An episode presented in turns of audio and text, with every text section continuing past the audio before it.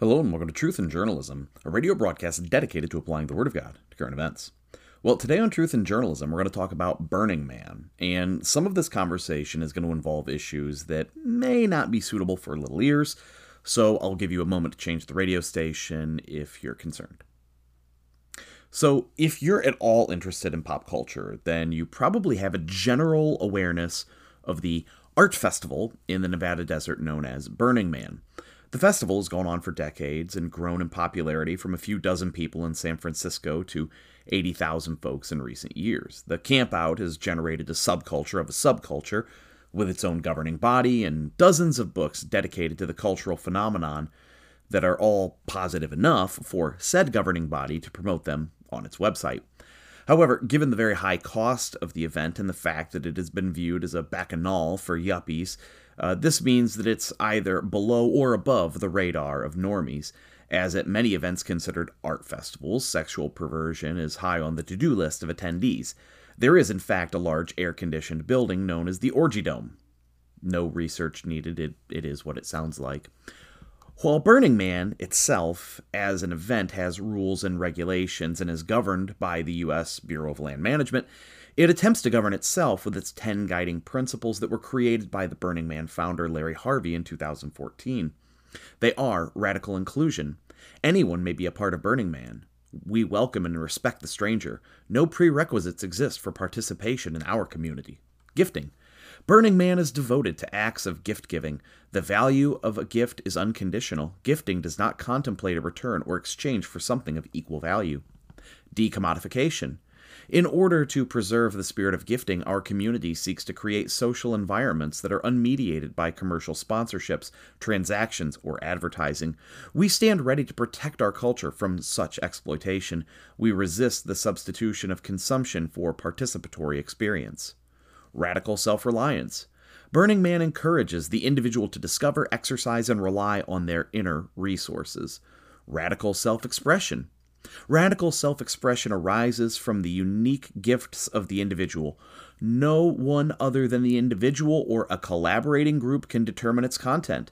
It is offered as a gift to others. In this spirit, the giver should respect the rights and liberties of the recipient. Communal effort.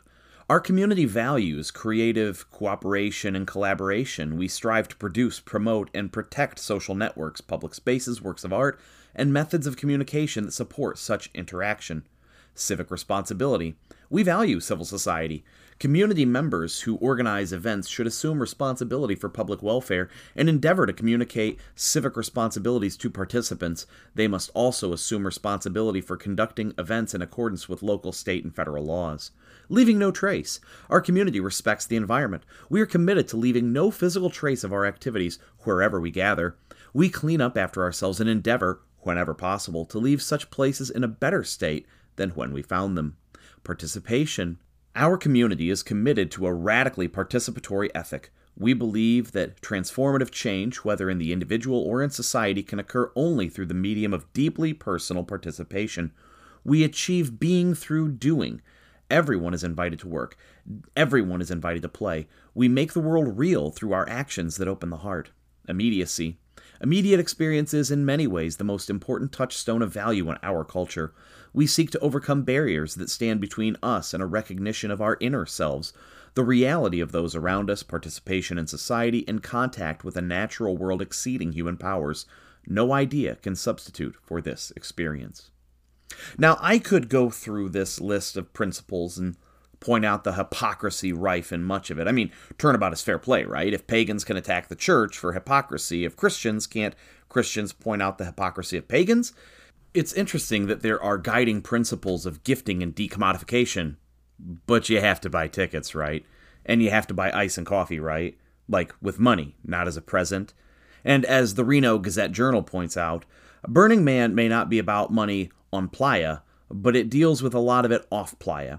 The nonprofit organization last year raked in about $3.7 million in revenue minus expenses, according to the organization's 2017 federal tax documents posted Wednesday evening. It goes on to list the salaries of the top 10 earners from Burning Man. Nearly 40% of Burning Man's money, more than $15 million, was spent on salaries and other employee benefits, an increase of about 2 million from the year before, according to the 2017 tax documents. The top 10 salaries from 2017 are Marion Goodell, CEO, $261,000. Larry Harvey, President, $211,000. Teresa Duncan, Director of Philanthropic Engagement, $187,000. Harley K. Dubois, Director, 176,000. Ray Allen, General Counsel, 174. Doug Robertson, Director of Finance, 161. Heather White, Managing Director, 160. Kim Cook, Director of Art and Civic Engagement, 156. Charlie Dolman, Event Operations Director, 151. And Crimson Rose, Secretary, $145,000.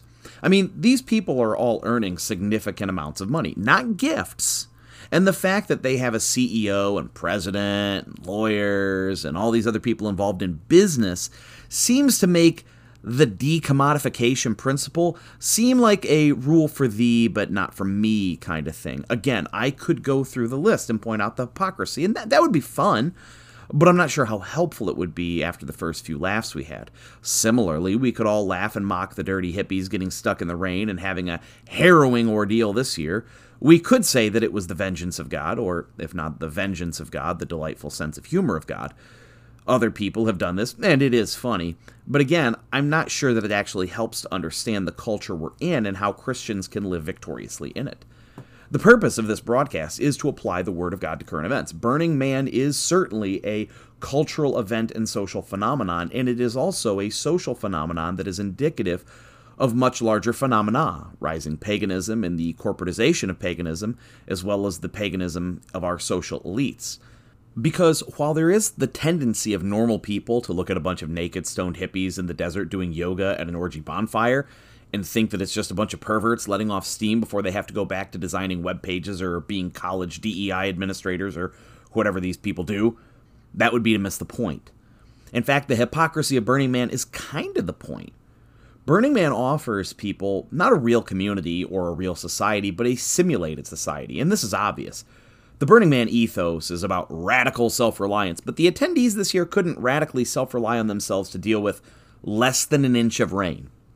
They can't radically self rely to deal with the lack of coffee or ice or air conditioned orgies.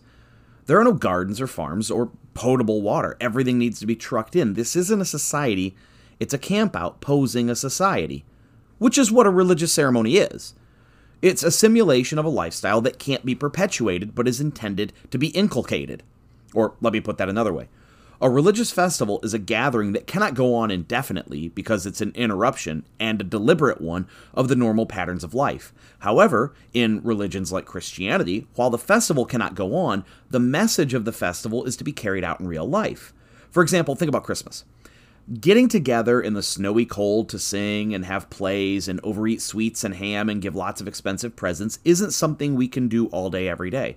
But the message of Christmas, that God became man, and that we should live with hope and trust that God reaches out to us and seeks us by coming to us, and that we likewise should show love and compassion and kindness to others. This is an ethos that we can live out every day. The ancient Jewish festivals, take tabernacles, Pe- people can't live in poorly constructed tents and not work all day, every day, forever. But you can recognize your radical dependence on God. But Burning Man doesn't work that way. What Christianity does in our celebrations is take the kind of life we need to live and gives it an amped up version of it. We need to love one another. We need to be of one mind. We need to share each other's burdens. And so our religious ceremonies allow us to do those things in an intensified way. But Burning Man doesn't work that way. Rather, Burning Man takes a lifestyle that doesn't work and cannot work in the real world and then amps it up and intensifies it at the religious ceremony. Burning Man is supposed to be about radical self expression and immediacy, but it's also about civic responsibility, which is another way of saying that Larry Harvey has discovered that both the individual and the collective exist, but he isn't sure how to balance the needs of them both. And normally I wouldn't criticize that. All societies who wish to recognize the individual as an individual live in this tension. The problem is that Burning Man is all about transgression and subverting the norms and expectations of civil society, which they call default world. You can't be about transgressing civil society and also try to have rules that will make your society civil. You can be a reformer who transgresses, sure, but you can't be a true transgressive who reforms. Indeed, the irony of ironies is that someone a few years ago burnt the Burning Man, a giant wooden effigy from which the event gets its name, four days early. I mean, sounds like radical self expression and immediacy and participation and decommodification to me. But he was arrested and charged with a felony. He went on to serve two years in prison for arson. The reality is that Burning Man is a religious festival, but it's a religious festival that doesn't worship the living and true God, and it doesn't function like Christian worship does. It has many of the trappings of a pilgrimage and a retreat and a feast, and it is all those things. But it doesn't bring people to a knowledge of the truth, and its principles can't work in the real world. They don't even work in the fantasy world they created. But it's powerful nonetheless because what Burning Man offers is a sacrifice of a scapegoat. It's no accident that the man burns on the penultimate day. It is standard practice that you have rising tension, climax, and a denouement.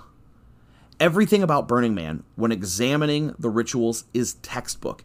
And this is obvious to anyone who's read Rene Girard and Joseph Campbell. You spend nine days building, abusing drugs, being hot, dirty, naked, engaged in orgies, all that energy, as well as all that shame, all that guilt, all that knowledge that you're transgressing, that you're undermining society, that you're destroying and degrading that which is good, all that energy has to go somewhere. And because there are so many negative emotions, frustrations, hurts, anger, violations, so many wrongs that need to be righted, a crowd like this needs a substitute to transfer all this power and negative emotion and just plain violence onto. And it also is no accident that they burn the man they build what Burning Man what Burning Man has tapped into and then come up with frankly a lot of horse crap to explain is the need of fallen humanity to seek revenge and the scapegoat ritual that allows us to take collective revenge without society disintegrating. Fallen people need scapegoats, or else society becomes full of vendettas and blood feuds and chaotic violence.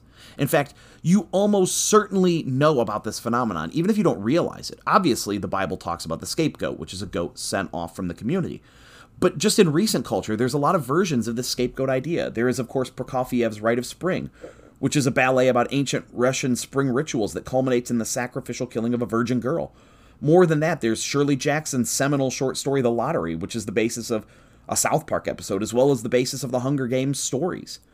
Destroying what you build over the course of an experientially, emotionally, physically, and socially exhausting period of time, given all the other rituals of Burning Man, make it clear that the Burning Man is nothing other than a scapegoat sacrifice. He's an effigy, sure, but effigial violence is still violence and still cathartic. Now, maybe you don't understand what I'm saying. Maybe this doesn't make sense to you because you don't have an impulse to commit acts of violence against statues or commit ritual murder in a lottery format. I hope you don't. And Western society has been able to repress and satisfy the urge for sacrificial violence to a pretty large degree because Western society, by and large, has accepted the solution to the need for group violence, which is in fact group violence. God's answer to the needs that individuals and societies have for a sacrificial victim to alleviate the stress and need for vengeance was for God to actually become the victim, the perfect victim who could perfectly restore all broken relationships.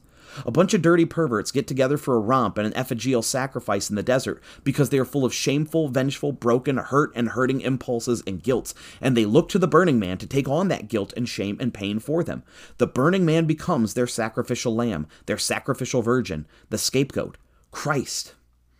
The problem is is that the burning man is not Christ, and he cannot take away sin, and he cannot reconcile victims and oppressors, and he cannot take shame and guilt, and he cannot heal hurts, and he cannot take away pain, and he cannot end the cycle of vengeance and violence. The burning man is the latest, if not last, desperate attempt by western paganism to get all the benefits of Christ without Christ himself. Burning Man evidences our need for Christ and our desire for Christ, and yet our simultaneous rejection of Christ as a society. Christians can mock and deride it, and frankly, it deserves mockery. But unless there is a turning to God, we will simply see more and more of these events. We will see more and more scapegoats. Because people who reject the Lamb always kill the scapegoat. People are hungry for a greater than the burning man. People are longing for Christ. Burning Man didn't come from nowhere. It came from the felt need for a sacrificial victim to take away our sin and to restore us to peace and harmony. Burning Man can't do it, but Christ can. Let's share the good news. I hope and pray we will, and I hope you'll join us again next time for another exciting episode of Truth in Journalism. Thank you, and may God bless your day to His glory.